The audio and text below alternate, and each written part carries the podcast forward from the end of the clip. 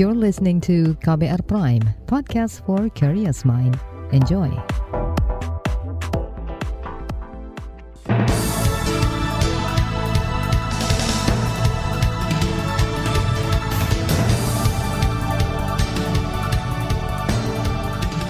Selamat pagi saudara, senang sekali kami bisa menjumpai Anda kembali melalui program Buletin Pagi edisi Rabu 7 September 2022. Bersama saya Naomi Liandra. Sejumlah informasi pilihan telah kami siapkan, di antaranya pemerintah diminta perbaiki data penerima BLT BBM. Jokowi perintahkan proyek strategis nasional rampung sebelum 2024. Hari ini KPK periksa Anies Baswedan terkait Formula E. Inilah Buletin Pagi selengkapnya terbaru di Buletin Pagi. Saudara, pemerintah diminta segera memutakhirkan data penerima bantuan langsung tunai BLT BBM yang dianggarkan sebesar 2,17 triliun rupiah. Selain itu, perlu ada petunjuk teknis penyaluran yang jelas agar bantuan tepat sasaran. Pemerintah sebelumnya menyebut sejumlah kelompok yang berhak menerima BLT BBM yakni nelayan, sopir angkot, dan ojek online. Kelompok nelayan meminta pemerintah mendata langsung nelayan di pelabuhan untuk penyaluran subsidi sektor transportasi umum. Menurut Sekretaris Jenderal Himpunan Nelayan Seluruh Indonesia HNSI, Anton Leonard, upaya itu diperlukan agar data penerima subsidi akurat. Saat ini banyak nelayan yang mengantongi upah di bawah 3,5 juta rupiah atau sesuai ketentuan penerima BLT BBM. Sekarang ini kalau nelayan kerja di kapal itu hanya dibayar tiga puluh ribu sehari. Tiga puluh ribu sehari itu sebulan itu nggak sampai sejuta, Mbak. Ya, tetapi oleh pengusaha kapal itu nelayan diizinkan mancing begitu. Jadi ada tangkapan sampingan gitu. Jadi dia tiga kali tiga puluh ribu kali tiga tiga puluh hari tambah hasil pancingan kira-kira gitu itu di bawah UMR hasilnya tuh. Sekjen HNSI Anton Leonard juga meminta pemerintah mempercepat penyaluran BLT karena nelayan sudah kena imbas kenaikan harga BBM. Apalagi sebelumnya nelayan harus menunggu hingga dua bulan untuk mendapat kuota BBM solar bersubsidi dan membuat mereka banyak yang tidak bisa melaut.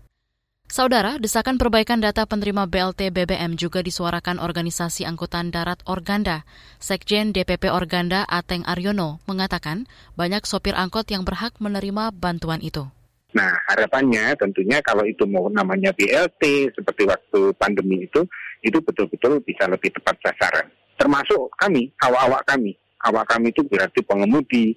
Pengemudi itu tidak hanya angkot kan, tidak hanya angkot, tidak hanya angkutan AKDP, tidak angkutan pedesaan, angkutan semua angkutan yang kira-kira memang memiliki tingkat penghasilan tertentu mungkin yang masuk dalam kategori layak untuk diberikan bantuan langsung tunai. Sekjen DPP Organda Ateng Aryono mengingatkan pemutakhiran data penerima BLT sangat penting untuk memastikan bantuan tepat sasaran. Potensi perubahan data sangat besar, misalnya karena banyak sopir angkot yang beralih profesi. Saudara, pemerintah memastikan anggaran 2,17 triliun rupiah untuk BLT BBM diambil dari dana transfer umum. Wakil Menteri Keuangan Suhasil Nazara mengatakan program ini menyasar pekerja informal di sektor UMKM hingga transportasi. Ia meminta pemerintah daerah segera menggunakan dana transfer umum tersebut. Cara memberikannya adalah bisa diberikan untuk usaha mikro, usaha kecil, untuk sektor transportasi, ya, ojek atau yang kendaraan bermotor lainnya. Kalau di daerahnya sektor transportasinya adalah lebih banyak yang apa daerah kepulauan mungkin perahu, ya silakan. Spesifik daerahnya masing-masing. Silahkan dibuat programnya. Wakil Menteri Keuangan Suhasil Nazara menekankan Pemda wajib membelanjakan 2 persen dana transfer umum untuk BLT BBM. Ini termuat dalam Peraturan Menteri Keuangan tentang belanja wajib dalam rangka penanganan dampak inflasi 2022. Skema tersebut merupakan bentuk sinergi kebijakan fiskal pusat dan daerah. Sementara itu, sejak 1 September kemarin, Kementerian Sosial mengklaim telah menyalurkan BLT BBM kepada 20 juta keluarga penerima manfaat di 445 kabupaten kota melalui PT Pos Indonesia. Pemerintah Kota Bogor, Jawa Barat mengalokasikan dana sebesar 4,6 miliar rupiah dari dana transfer umum untuk BLT BBM. Menurut Wali Kota Bogor, Bima Arya, alokasi itu sesuai arahan pusat tentang penggunaan 2 persen dari dana transfer umum untuk bansos. Jadi kalau di Kota Bogor, insya Allah kita akan alokasikan 4,6 miliar 4,6 miliar. Ini hitungan 2 persen dari DAU di sisa tiga bulan berjalan di tahun ini. Uh, kita akan arahkan nanti untuk uh, pengemudi angkot, kemudian mungkin juga ojek online dan UMKM. Wali Kota Bogor Bima Arya menyebut masih menunggu aturan terkait besaran manfaat dan teknis penyaluran bansos dari pusat. Sementara itu, The Indonesian Institute TII mengingatkan potensi celah penyelewengan anggaran maupun data yang tidak akurat dalam penyaluran BLT BBM. Ini berkaca pada realita penyaluran-penyaluran bansos sebelumnya yang kerap tidak tepat sasaran. Berikut pernyataan peneliti ekonomi TII Nuri Resti Cahyani usulan Mensos ini, Menteri Sosial yang akan meminta Pemda memperbarui data penerima bansos setiap bulan ini baik, baik ya. Ini juga untuk menghindari eh, dana-dana yang terbuang sia-sia dan untuk menghindari korupsi di, di semua tingkatan, baik di tingkatan da daerah hingga pusat itu baik. Peneliti ekonomi TII Nuri Resti Cayani mendukung transparansi data penerima BLT BBM, misalnya dengan membuka kesempatan kepada publik untuk mengawasi data penerima lewat aplikasi cek bansos. Berbagai masukan dari akar rumput harus ditindaklanjuti pemerintah dengan memutakhirkan data penerima hingga akurat dan valid. Selanjutnya, bekas Jaksa Pinangki bebas bersyarat. Informasinya akan hadir sesaat lagi. Tetaplah di Buletin Pagi KBR. You're listening to KBR Pride, podcast for curious mind. Enjoy!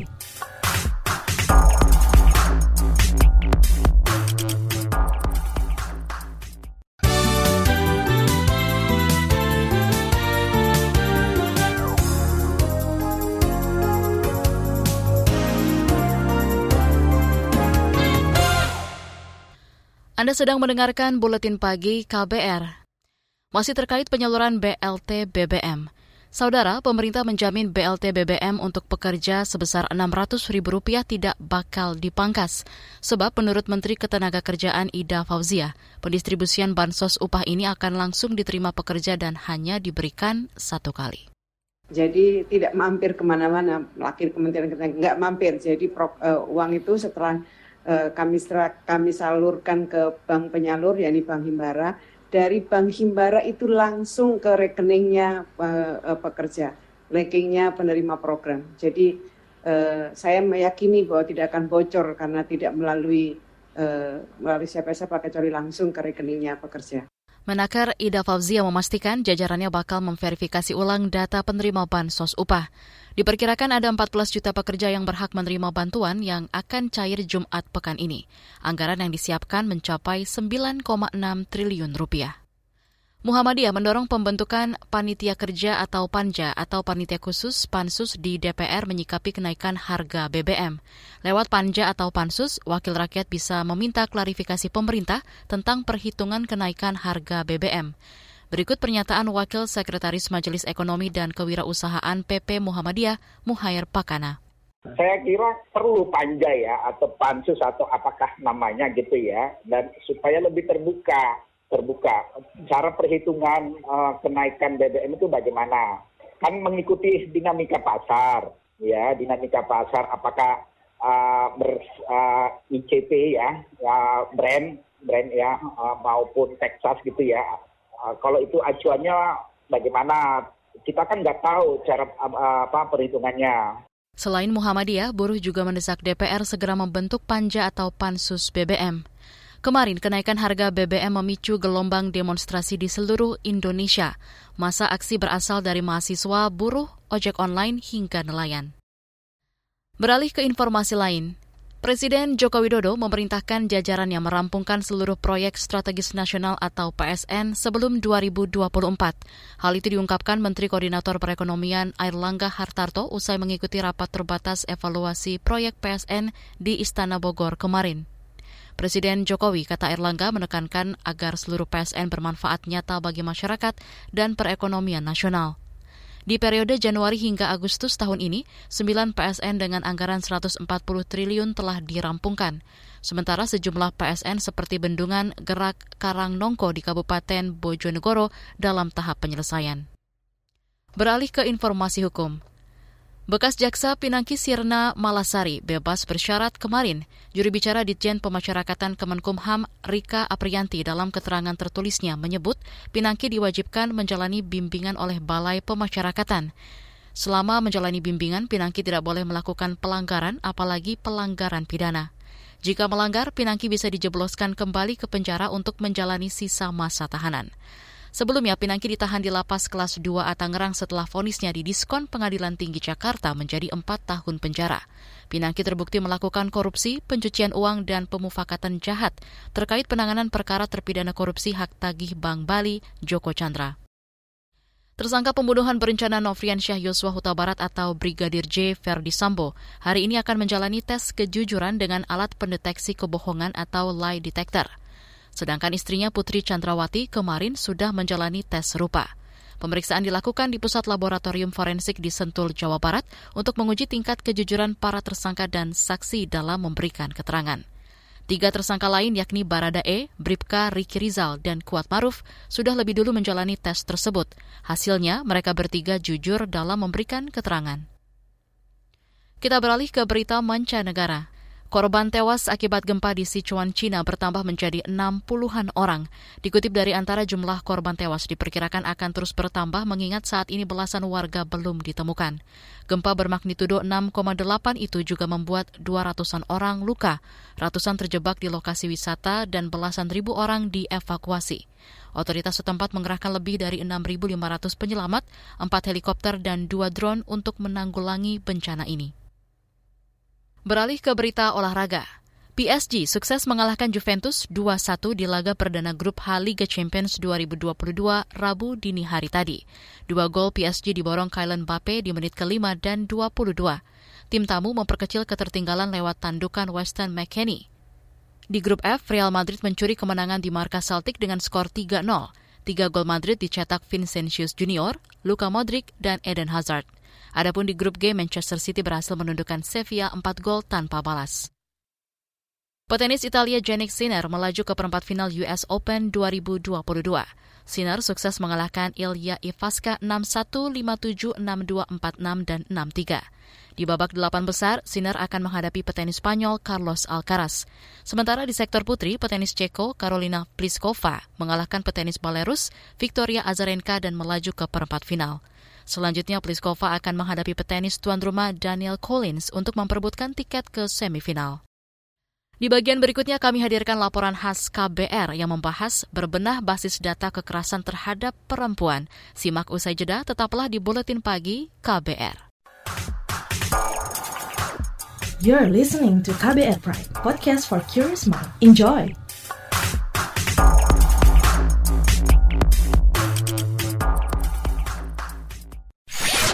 Commercial break.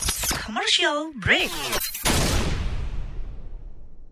Sepasang kekasih yang terpaut usia hingga 61 tahun di Subang. Ini bukan hal baru. Jawa Tengah, angka pernikahan dini juga Kawin anak terus terjadi, sering kali menjadi viral, bahkan jadi bahan guyonan dalam kemasan berita yang sensasional. Seorang gadis berusia 18 tahun. Seolah ini bukan masalah.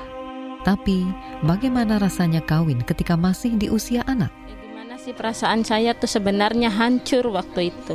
Hancurnya bisa naik sekolah Ya, pengen banget sekolah. Lihat orang. Saya ajak kamu mendengar langsung suara mereka yang dikawinkan di usia anak. Ibu sama bapak tetap paksa untuk menikah, saya tidak bisa memenuhi impian Bapak Ibu. Saya Malika, ini adalah Disclose, serial podcast investigasi dari KBR. Yang penting saya mau ningkain cita-cita Disclose, dipaksa kawin. Bisa disimak di KBR Prime, Spotify, dan aplikasi mendengarkan podcast lainnya.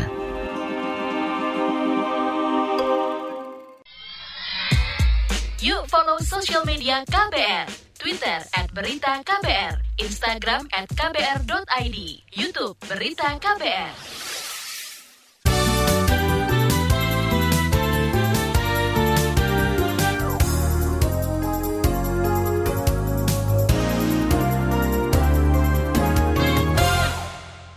Anda masih bersama kami di Buletin Pagi KBR. Pemerintah dan sejumlah lembaga berupaya mensinergikan data kasus kekerasan terhadap perempuan. Tujuannya antara lain agar strategi penurunan angka kekerasan bisa lebih baik. Sebab hingga kini jumlah kasus terhadap perempuan masih tinggi dan terus bertambah. Selengkapnya simak laporan khas KBR disusun jurnalis Siti Sadida.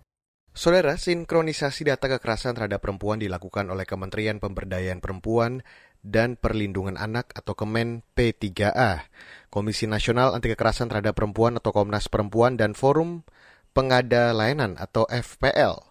Tujuannya agar dapat tersusun strategi penurunan kekerasan yang lebih baik pada perempuan, sebab hingga kini kasus kekerasan terhadap perempuan masih tinggi.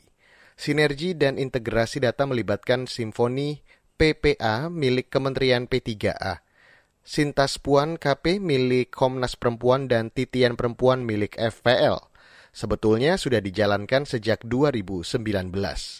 Juru bicara Kementerian P3A, Liz Rosdianti tidak mudah untuk melakukan sinergi data dengan berbagai perbedaan di dalamnya, baik sistem, kemudian konsep definisi, dan juga kategori-kategori yang ada di dalamnya. Ketiga, lembaga ini saling mengisi dan saling melengkapi berdasarkan data-data yang ada. Juru bicara Kementerian P3A, Liz Rosdianti. Saat ini data kekerasan masih tersebar di berbagai unit layanan dengan sistem dan konsep yang berbeda-beda, sehingga mempengaruhi kebijakan penanggulangan. Contohnya, data kekerasan terhadap perempuan pada semester pertama periode Januari hingga Juni 2021 mencapai lebih dari 11.800-an korban. Jumlah ini tersebar di Simfoni PPA, Sintas Puan KP, dan di Titian Perempuan FPL. Data terbaru pada periode Juli hingga Desember 2021, menurut Kepala Biro Data dan Informasi Kementerian P3A, Lis Rosdianti, menunjukkan usia anak merupakan karakteristik korban yang rentan mengalami berbagai bentuk kekerasan. Dari tiga lembaga ini, kita tahu bahwa korban kekerasan terhadap perempuan dominan berada pada usia muda, antara usia 13 sampai 44 tahun. Nah, kalau kita bandingkan antara anak-anak dan dewasa, data yang terlaporkan itu lebih banyak yang anak-anak. 52,59 persen korbannya adalah anak. Kerentanan korban juga bisa dilihat dari status pendidikan dan pekerjaan paling dominan adalah korban itu berpendidikan SLTA. Nah, ini juga kemungkinan disebabkan karena pengetahuan atau literasi mereka terhadap kekerasan berbasis gender juga sudah lebih baik sehingga mereka sadar untuk melaporkan apa yang dialaminya. Nah, kalau dilihat dari status pekerjaannya, yang paling dominan adalah mereka yang berstatus pelajar, mahasiswa, dan juga ibu rumah tangga. Komisioner Komnas Perempuan Dewi Kanti mengungkapkan jumlah kasus kekerasan terhadap perempuan paling banyak terjadi di Pulau Jawa. Menurut Simfoni PPA, Provinsi Jawa Tengah memiliki data korban kekerasan tertinggi dan Sintas Puan dari Komnas Perempuan Jawa Barat memiliki data korban kekerasan tertinggi, sedangkan dari Forum Pengada Layanan Titian Perempuan Jawa Timur memiliki data korban kekerasan tertinggi. Ini juga bisa menunjukkan bahwa data korban kekerasan yang terjadi di Indonesia, terutama di Pulau Jawa, memiliki catatan tertinggi dan ini bisa menjadikan gambaran bahwa secara infrastruktur pelayanan dan pendokumentasian kasus kekerasan terhadap perempuan di Pulau Jawa bisa dikatakan lebih optimal begitu. Dewan Pengarah Nasional FPL Siti Mazumah mengatakan, ketiga lembaga penghimpun data merekomendasikan sejumlah hal kepada pemerintah pusat dan daerah. Antara lain merekomendasikan pemerintah daerah berperan aktif untuk menurunkan angka kekerasan pada perempuan mendorong pemerintah daerah membangun komitmen politik pada koordinasi penanganan dan pendokumentasian kasus kekerasan terhadap perempuan dengan memastikan dukungan alokasi dana khusus untuk mengembangkan sistem pendataan kasus kekerasan terhadap perempuan. Data ini adalah kekayaan yang bisa kita olah menjadi advokasi kebijakan. Kita bisa mengolah kebijakan itu dengan berbasiskan data yang kita punya. Data bukan hanya sekedar angka, tapi di situ ada banyak hal yang bisa kita lakukan untuk perubahan sistem hukum yang lebih baik. Namun tak cukup dengan sinkronisasi pendataan, perlu proses hukum kepada para pelaku kekerasan seksual atas perbuatan yang telah dia lakukan. Substansinya yang jelas undang-undang ini ingin mencegah terjadinya kekerasan seksual. Jadi upaya preventifnya di sini banyak sekali, lalu juga ingin menjamin Jangan sampai kekerasan seksual ini terus-menerus berulang. Kita ingin menegakkan hukum. Kita ingin juga merehabilitasi pelakunya selama itu masih memungkinkan. Kita ingin menangani korban mulai dari pelaporan hingga pemulihannya dan tentunya ingin mewujudkan suatu lingkungan yang bebas dari kekerasan seksual mencontohkan kasus kekerasan berbasis gender online atau KBGO yang bisa mendapatkan ancaman pidana setelah Undang-Undang Tindak Pidana Kekerasan Seksual atau UU TPKS disahkan 9 Mei 2022. Aturan itu tertuang di pasal 14 soal kekerasan seksual berbasis elektronik atau KSBE. Saudara laporan ini disusun Siti Sadida, saya Reski Mesanto. Informasi dari berbagai daerah akan hadir usai jeda. Tetaplah bersama Buletin Pagi KBR. You're listening to KBR Pride, podcast for curious mind. Enjoy!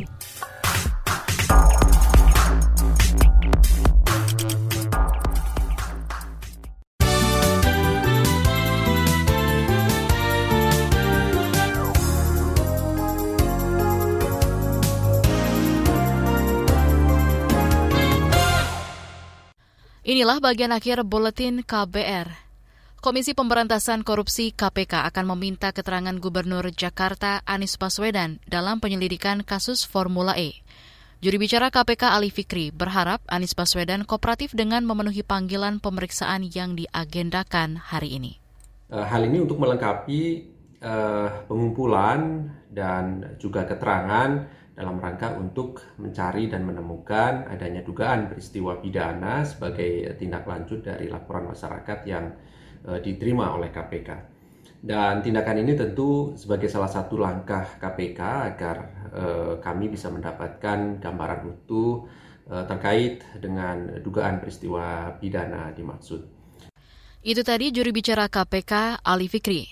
Ketua KPK Firly Bahuri mengklaim tidak ada kepentingan lain dalam pemanggilan Anies Baswedan.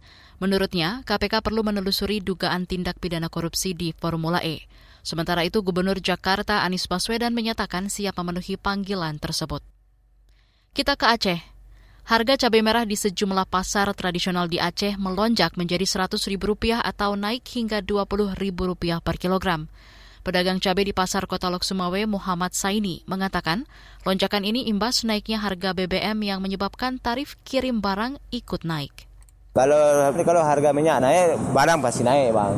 Nah, karena dari ongkos baby ini orang kirim kan, harus otomatis sudah naik bang orang. Nah, harus naik ongkosnya. Kalau ini hari bang cabai merah 100 bang. 100 ya. Nah. Sebelumnya berapa? Sebelumnya 80. Pedagang cabai di Pasar Kota Lok Sumawe Muhammad Saini menambahkan sebagian besar cabai merah itu didatangkan dari Brastagi, Sumatera Utara. Berdasarkan pantauan KBR di sejumlah pasar tradisional di Aceh, animo masyarakat yang membeli cabai merah masih tinggi meski harganya masih mahal. Beralih ke Yogyakarta, Tenaga honorer di lingkungan Provinsi Yogyakarta tengah didata. Ini menindaklanjuti kebijakan penghapusan honorer yang akan diberlakukan pada November 2023 mendatang. Kepala Badan Kepegawaian Daerah BKD DIY Amin Purwani mengatakan pendataan akan dilakukan hingga Oktober 2022 prosesnya kita ikuti sesuai dengan surat Menpan bahwa sekarang ini eh, PMDIY seluruh Indonesia sebenarnya itu sedang melakukan pendataan. Ya, inventarisasi semua semua non ASN kita data semua. Uh, formnya juga sudah disiapkan oleh Menpam. Kita aplikasinya mengikuti itu gitu. Kepala BKD Yogyakarta Amin Purwani menjelaskan data tersebut tidak akan digunakan untuk mengangkat tenaga honorer langsung menjadi ASN. Saat ini jumlah tenaga honorer di lingkungan Pemprov DIY mencapai 3.400-an orang yang tersebar di berbagai satuan kerja. Informasi tadi menutup jumpa kita di Buletin Pagi hari ini. Pantau juga informasi terbaru melalui kabar baru, situs kbr.id, Twitter kami di akun @beritaKBR, serta podcast di alamat kbrprime.id. Akhirnya, saya Naomi Liandra bersama tim yang bertugas undur diri. Salam.